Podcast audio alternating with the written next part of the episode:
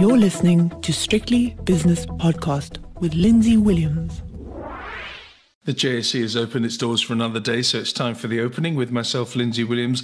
Good morning. Nothing of consequence on the stock exchange news service this morning, so we'll go straight to the spot prices. But just as a backdrop to these spot prices, the US Federal Reserve this week is going to make its uh, latest pronouncement on interest rates. Some people saying it'll be 100 basis points or 1% in real terms.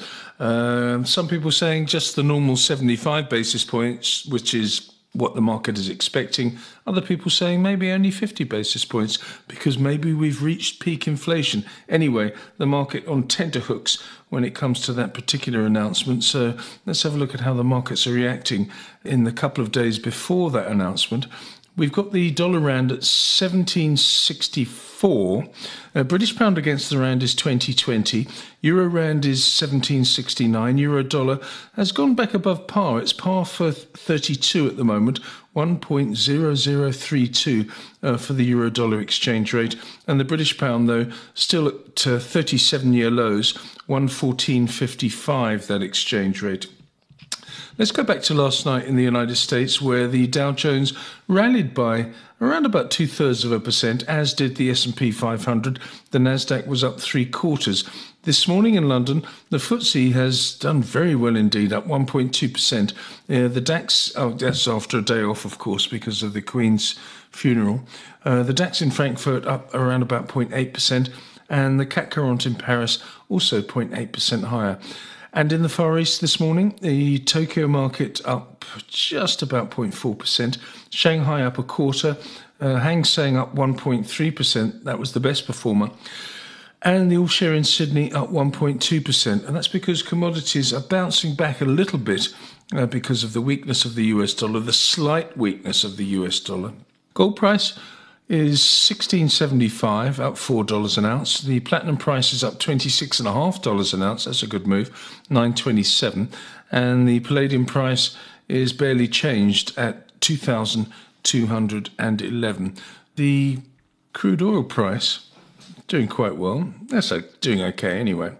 Uh, 92.50 uh, for Brent crude, which is up just over half a percent, and West Texas crude in the States is $85.91 per barrel, up 0.2%. Other commodities, nah, nothing much to write home about. Coal is up 1.4%, but otherwise it's pretty quiet ahead of the Fed. And actually, iron ore down two and a third percent and lumber down 5.7%. So it's all over the place. We'll wait for the Fed on Wednesday. Let's have a look now at some of the early movers on the JSE. But before that, a US 10 year Treasury bond yield. Look at this. It's very, very close to multi year highs. It's 3.491 percent. If it breaks 350, I think there's going to be some option and futures activity. Uh, so we're watching that one very, very closely indeed. But anyway, at the moment, let's call it 3.49%. The South African 10 year bond yield isn't following it though. It's actually down. The yield has fallen to 10.425%.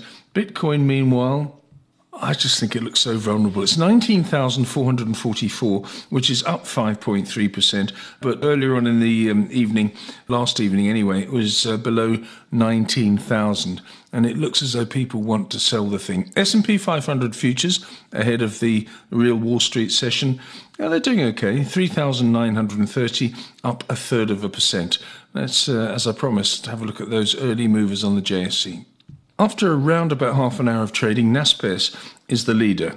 2.8% higher. Alphamin up two and three quarters percent. Harmony up two and a half percent, as is African Rainbow Minerals. And Capital and Counties, the property company, has gained by 2.4%. On the downside, Life Healthcare has fallen three quarters. Kumba Iron Ore down 0.7%. Equites down 0.4%. Thungela Limited is in the red to the tune of 0.4% as well, and resilient down a quarter of a percent. The major indices, meanwhile, look like this.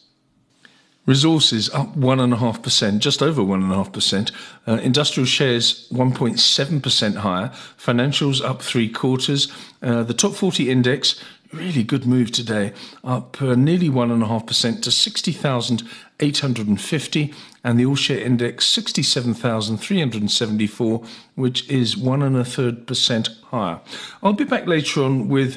It's My Money, brought to you by Brenthurst Wealth, and also, of course, with the double-header Dream Team edition of the 5 o'clock Shadow with Nick Kunze and David Shapiro. So please join me for both of those.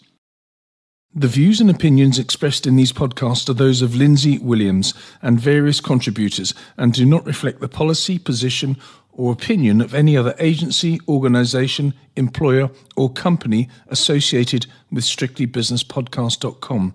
Assumptions made on the analyses are not reflective of the position of any other entity other than the speaker or the author. And since we are critically thinking human beings, these views are always subject to change, revision, and rethinking at any time. Please do not hold us to them in perpetuity.